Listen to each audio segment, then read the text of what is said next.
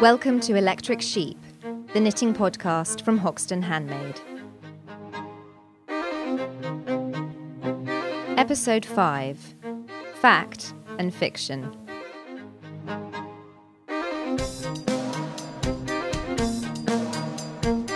Hello and welcome to this week's show. Thank you very much for tuning in.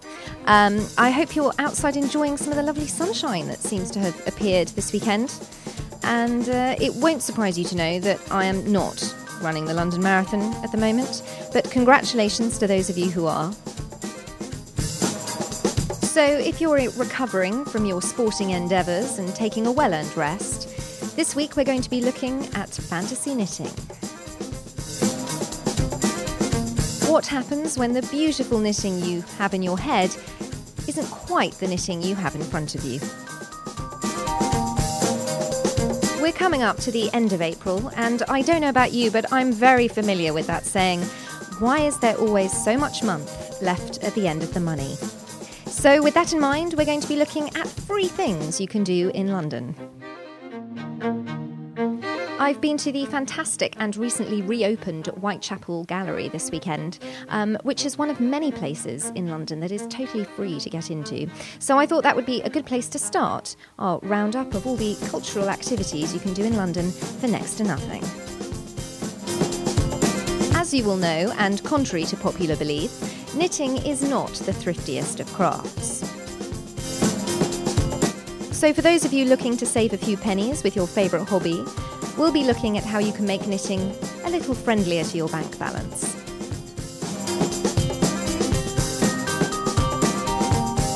So, whether you're out and about in the sunshine, or relaxing in the park, or resting up at home, take out your knitting and let's have a look at some electric sheep.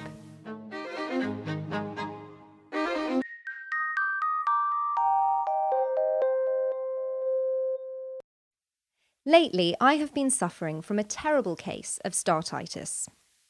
For those listeners, probably members of my family, who are non knitters, this is not some sort of inflammatory infection. Rather, it's the problem of starting one knitting project after another, leaving a collection of half finished pieces strewn all over the house, discarded with the realization that they would never deliver what they promised. Knitting has to fit your mood. Like with reading books or watching films, there are certain times where you just can't face picking up a copy of something worthy and educational, no matter how good it may be for your soul or your ability to impress others with your intellectual prowess. No, there are certain moments in life where, in a trashy paperback or a romantic comedy starring Drew Barrymore that you know will be neither romantic nor comedic, is the only thing that will do. Sometimes you're tired or stressed or trying to follow the intricate complexities of the wire, and you need something simple. Soothing stockinette, your favourite scarf pattern, a plain hat that just goes round and around. You can settle into the rhythm with a nice, soft, springy yarn through your fingers, needles of a comfortable size, and it's enough. But perhaps on a Saturday afternoon, after a lie in and a luxurious pot of coffee, you feel up to the challenge of something a little more diverting which is when your first attempt at Fair Isle, or a jumper of interwoven cables, or anything involving kid silk haze, starts to look more appealing. There's the pleasant sense of actually engaging your brain, the steady focus of concentration, and the satisfaction of discovering, a couple of hours later, that hell yeah, you can knit in two colours at the same time. At which point, naturally, you're entitled to reward yourself with three gold stars and a chocolate brownie. For me, the problem arises when you don't know what it is you want to knit. I pick things up, knit a row, put them down. I'm either bored or frustrated by everything I try. I'm torn between things I want to knit and things where I just want the finished item. Things I think I want to knit but don't have the yarn in my stash for instant gratification, or yarn I want to knit but can't find the right pattern for. When you can't find something to fit your frame of mind, it's a horrible, unsettled feeling. I get restless. I pace, I fidget, I pick up balls of yarn hoping for some sort of sheep related inspiration and put them down again when none is forthcoming. The other pitfall is not having something simple and portable with which you can leave the house. The prospect of a long tube journey or a night away from home without any knitting tends to make me twitchy. It's like with umbrellas. If you take it with you, you probably won't need it, but leave it at home and you'll get caught in a downpour of biblical proportions.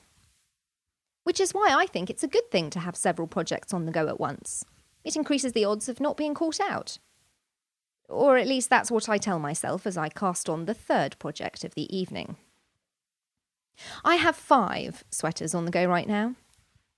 One is boring, and I will just have to keep at it, since it's turning out nice and will be a useful cardigan when it's done. One is also boring, and is turning out okay, but I'm not in love with it, and have a sneaking suspicion it will end up in the frog pile. One is great, but cabled and complicated, so I can only knit it at home. One is something I've been dying to make and is very simple and full of garter stitch, so I can carry it around with me on the tube. And the final one is in cotton, with a pattern I need to pay attention to, that I'm knitting because there comes a point where you have to acknowledge that it's 71 degrees outside and maybe you should let up on the Aran alpaca for a while. So that's probably enough to keep me going for the time being, but I don't deny that I am a fickle, faithless creature when it comes to knitting. Not only am I often at the mercy of my mood or the situation in which I'm trying to knit, but I am forever being distracted by treacherous demons who would lead me off the path of finished projects. The first of these problematic creatures is yarn itself. The aforementioned kid silk haze, which always seems to call to me in its soft little voice, glowing with its jewel like colours, as it curls up in your hand like a cute little marmoset, all the while sniggering to itself about the chaos it is about to unleash on the unsuspecting knitter. Again, for the benefit of the uninitiated, Kid Silk Haze is a beautiful mohair yarn. It is very fine, very fluffy, and very pretty. It is expensive, although in its defence, a little tends to go a long way, as I think you get about 600 feet per ball. The problem is that it is most often used for very pretty, delicate lacework in shawls and scarves that show off its charming qualities. However, if you have ever made a mistake knitting kid silk haze in a lace pattern and then tried to undo said mistake, well, let's just say I hope you had a lot of alcohol in the house at the time and that you remembered to lock away any sharp tools and or innocent bystanders before you started. Fine, fluffy mohair does not untangle itself easily. I have heard rumours that putting the whole thing in the freezer for a while can sometimes help, but I'm not convinced this would be enough to tame the beast. The haze is not the only yarn that will try to lead you into temptation, and although they may be simpler to use, they are often either expensive or much prettier in the ball than they are when knit. The latter applies to almost every novelty yarn you can think of, and the former is for those gorgeous balls of cashmere and silk and Peruvian hand painted blends. The prohibitive cost means that you can only justify one ball, or possibly two, and then you have the agony of trying to work out what to make with them that will do such beauty justice, while still being possible with about eight yards of the stuff at your disposal. Over the last few years, I have come to a compromise of indulging in a little Manos del Uruguay, for example, in a simple soft scarf, and the rest of the time sticking to my Lanark tweed and Jamieson's Heather Aran for the big stuff. They may not be as exciting as some, but they are good workhorse yarns that suit the kind of things I like to knit, and they do what they say on the proverbial tin. And the presence of four balls of sparkly silver kid silk haze in my yarn stash is absolutely nothing whatsoever to do with me. Obviously. My second knitting demon is photography. Browsing through websites and blogs is a great way to find a little inspiration and admire the latest projects from talented folk like Brooklyn Tweed. Being a photographer as well as a knitter, his pictures are naturally rather more impressive than what I manage with my little point and click Canon, as I desperately try to find enough natural light by my windowsill and work out how I can be the photographer and the model at the same time. Usually I'm happy if I capture the gist of the thing with enough detail to see the knitting. But knitters like Brooklyn Tweed manage to have photos that make their efforts look better than the original pattern, and his self deprecating enthusiasm makes it sound so easy. I am lulled into the confident conviction that of course I could knit this. The reality is that I am not as experienced or accomplished a knitter as Mr. Flood.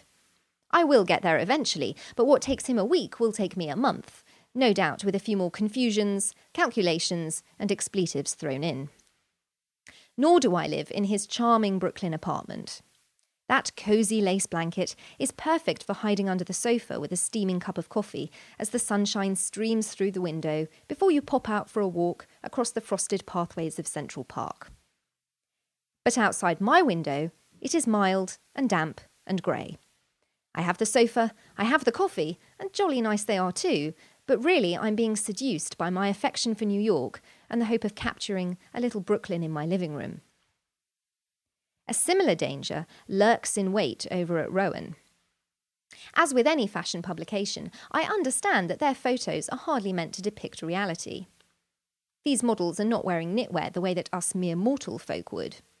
They have stylists and set designers and suitably dramatic locations in which to, to, display their wares in the best possible light. But it is almost embarrassing that, despite knowing this, I fall so easily for the superficial dressing. I was staring at a jumper in an old Rowan magazine the other day and started mentally adding it to my knitting queue. Not only was it in kid silk haze, but it was fairly boring stockinette with a scalloped edging I detest. However, this section of the magazine appeared to have been photographed at a windswept castle on a Scottish moor, and this particular model was standing in the library. And I realised that I didn't want the jumper at all. I wanted the bookcase full of leather bound tomes she was standing in front of. I wanted the oak panelled walls, and the roaring fireplace, and the warm glass of brandy on the leather sofa. Fortunately, the part of my brain that ensures I keep breathing and does the hard work with my knitting maths and reminds me to step out of the way of oncoming traffic managed to intervene and point out that the sweater pattern would provide me with none of these things, and that I should simply accept the fact that I do not, and never will, live in a Scottish castle.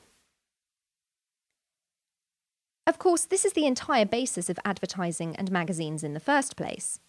The notion that if you buy this particular object, you will somehow magically also take possession of this kind of lifestyle. And the brief fantasy this provides can be a lot of fun. I love to read fashion magazines, but I no longer allow myself to buy them. Partly because they are expensive, but also because I suddenly realised there was a price to be paid for the thrilling buzz of all these new and exciting things to look at. They made me feel incredibly inadequate.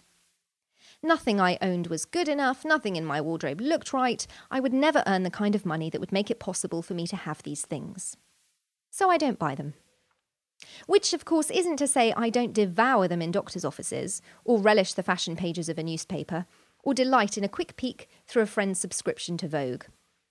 Like any kind of diet, you fall off the wagon now and again, but a little treat every so often can't hurt. Knitting, of course, is rather different, but the same pitfall sometimes trips me up. Sadly, I do not live the kind of life that would ever require a floor length knitted ball gown, but gosh, doesn't it look pretty! I am not a Romany gypsy travelling through Europe in a horse drawn wooden caravan, but if I was, that's just the jumper I'd wear. And I wouldn't mind the handsome bloke that seems to come with it either. I confess I'm something of a daydreamer and prone to dwelling too long in my own little world. On the plus side, this makes for an active imagination, but part of growing up, for me at least, has been becoming more adept at reconciling the fantasy in my head with the reality in front of me. And I think this is a reconciliation we are all faced with on a regular basis, and all have to negotiate in our own way. Whether it's a relationship, a job, or a knitting project, the fantasy we had of it when we started may not be the same as the reality we end up with. In the best circumstances, it's a thousand times better than we could have hoped. Other times, there's a satisfying sense that the two versions are no better and no worse, just different. And on other occasions, we have to acknowledge that we have allowed the fantasy to blind us to the true nature of something. At which point, there is a decision to be made as to whether we abandon the illusion and embrace the flawed but tangible reality in front of us, or continue in pursuit of the dream. But whichever path we choose, the fantasy plays an important part in the reality. It may sometimes lead to disappointment, but it is also what inspires us to aim high and to expect things both from ourselves and those around us. That one moment of inspiration can lead to some of the most exciting discoveries, and there are countless examples in art, science, politics, and indeed knitting, where a crazy sounding fantasy has been transformed into something real. Knitting a jumper, having been inspired by a photo from patterns like these, involves a strange kind of alchemy. The yarn you choose, the alterations you make to the pattern, the things going on in your life as you knit, all make subtle changes to the original. Gradually, the photo transforms itself into your version of this particular sweater, and although it may not bring you Scottish castles, it can make you feel that you could wear it and walk into Balmoral with your head held high. And before long, you have your own photos to replace the fashion shoot. It's no longer the castle jumper, it's the jumper you lived in for three days at the Glastonbury Festival. It's not the Central Park sweater, it's the sweater you wore that day when London ground to a halt under six inches of snow. I don't know about you, but I know which I'd rather have.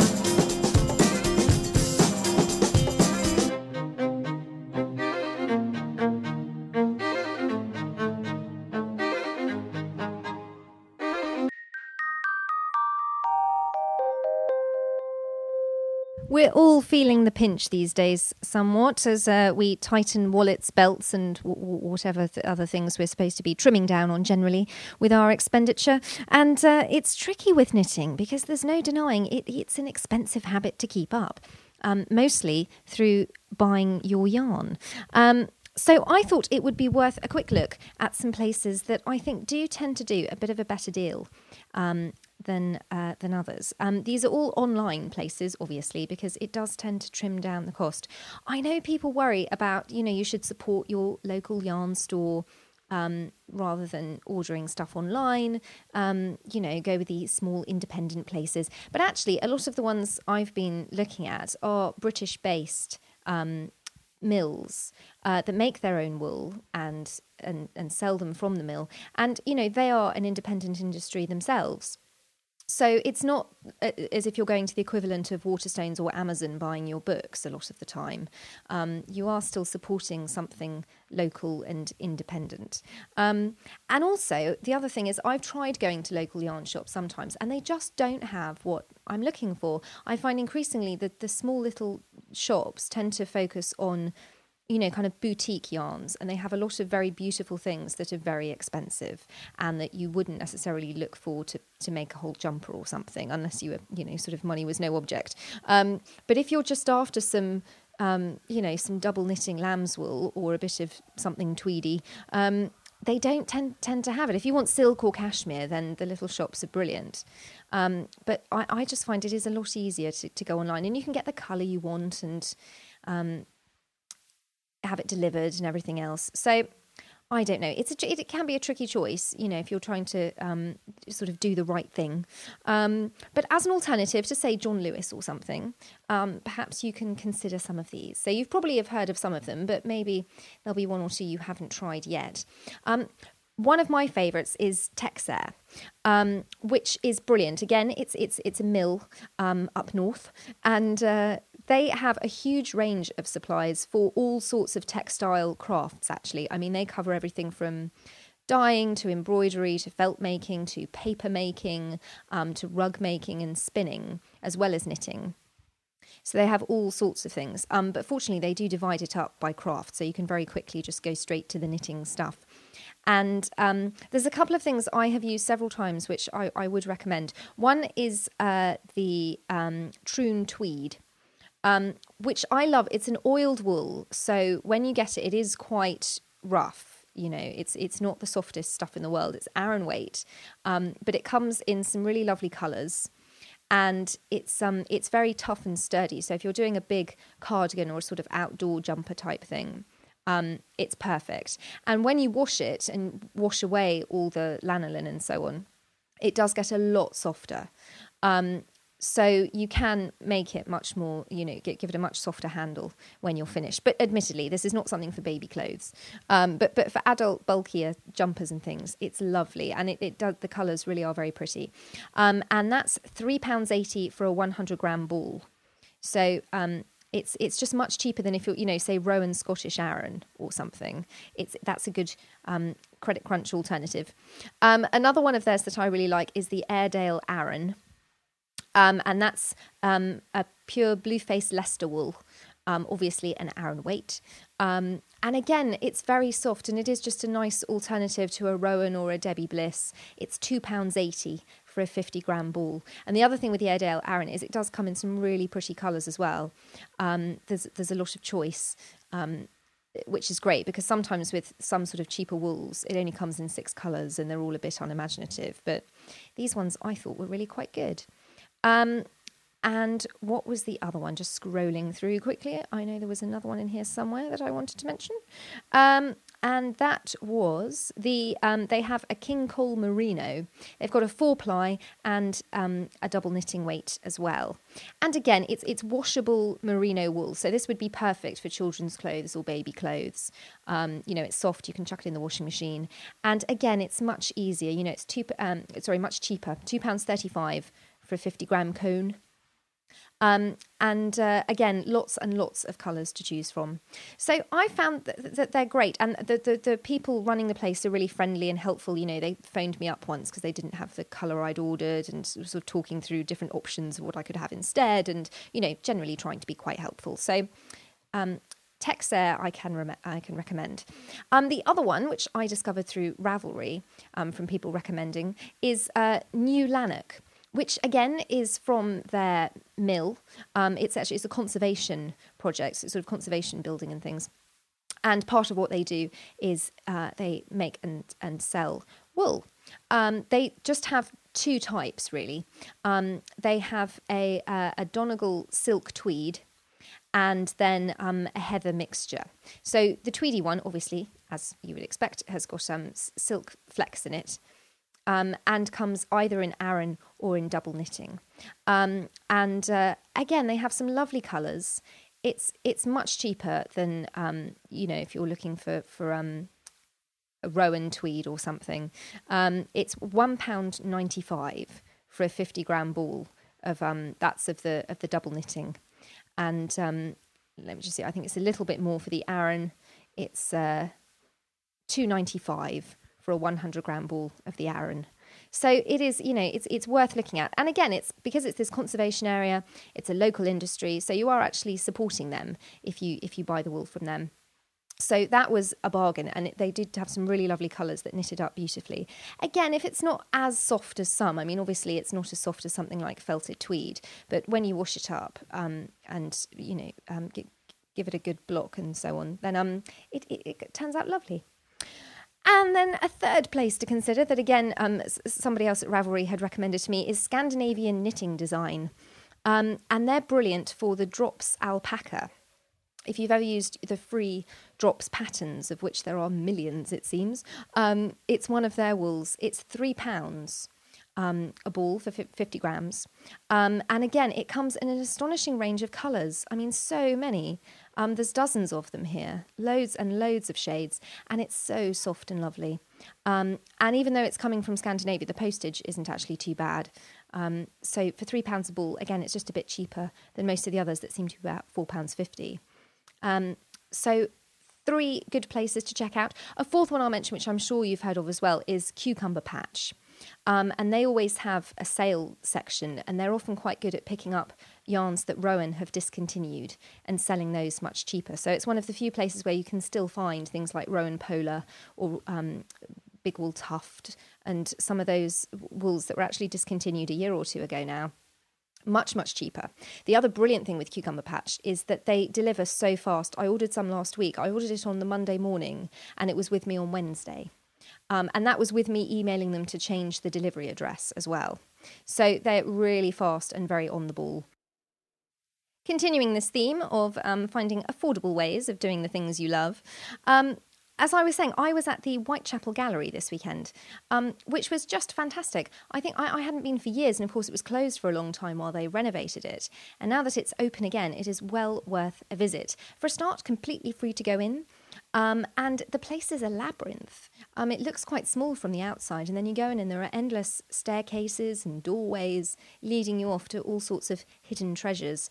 Um, at the moment, there's all sorts of, of new contemporary artists, people I confess I have never heard of, but who had very interesting things um, for, for you to look at.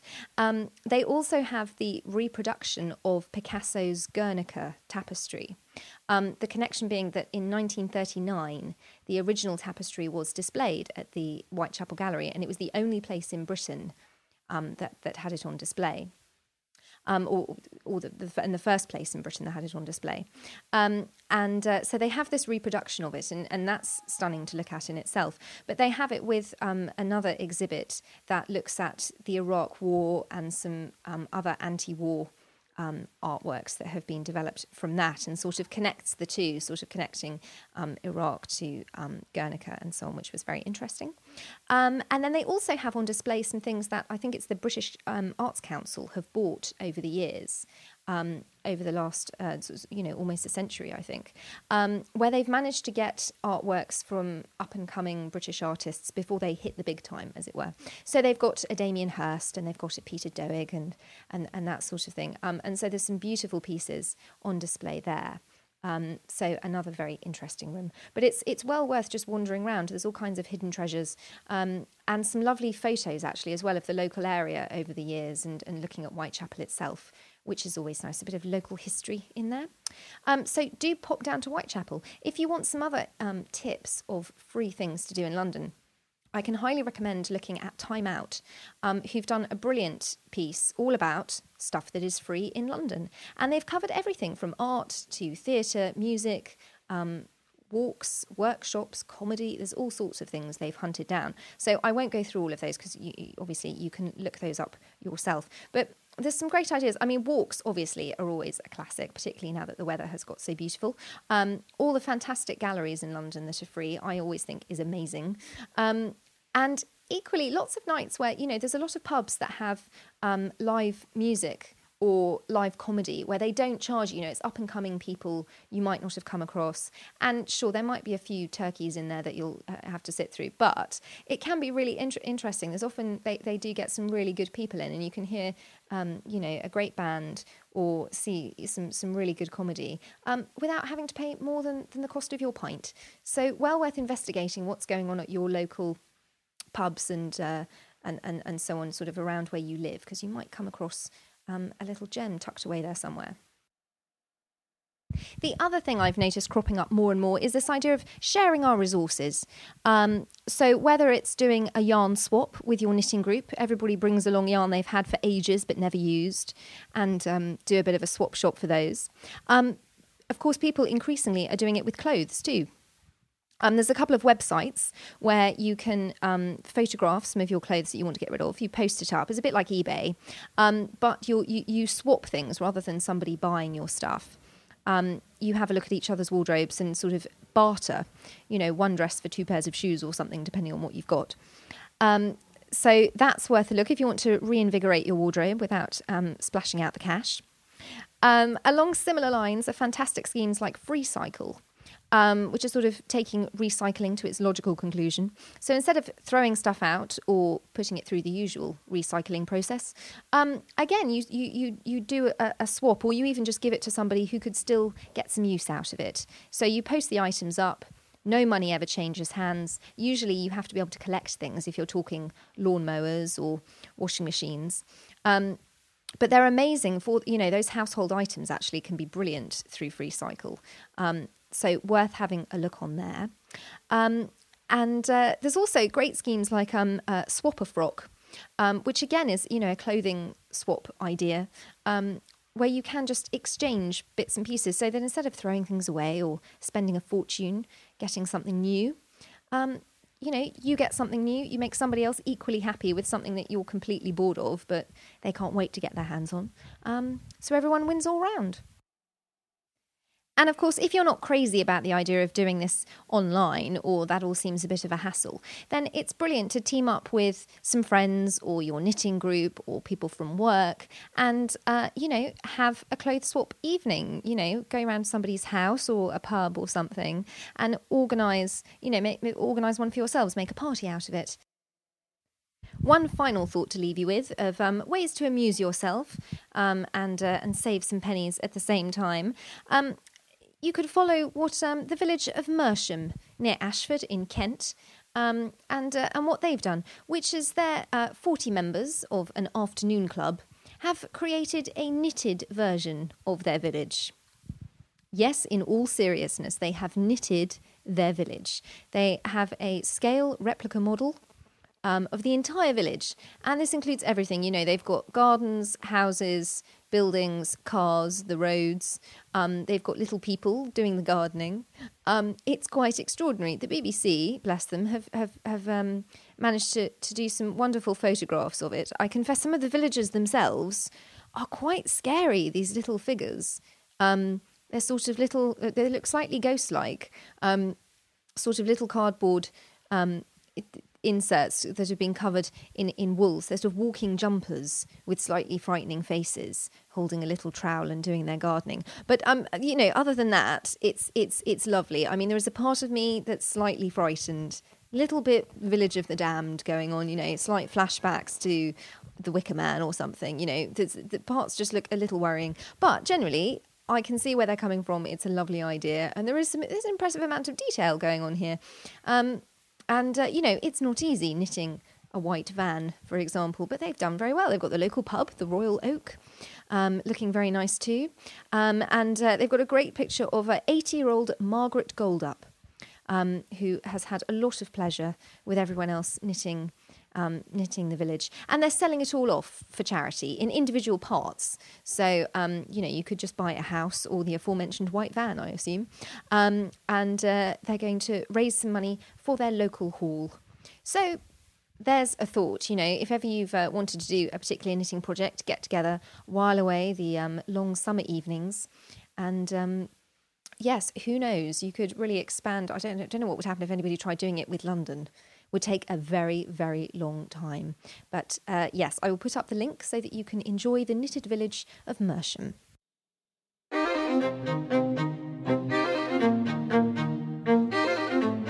that brings us to the end of the show. Thank you very much for listening. Um, as ever, you can contact me at hoxtonhandmade at gmail.com through the Hoxton Handmade or the Electric Sheep blog, of course. I'm also on Twitter under Hoxton Handmade.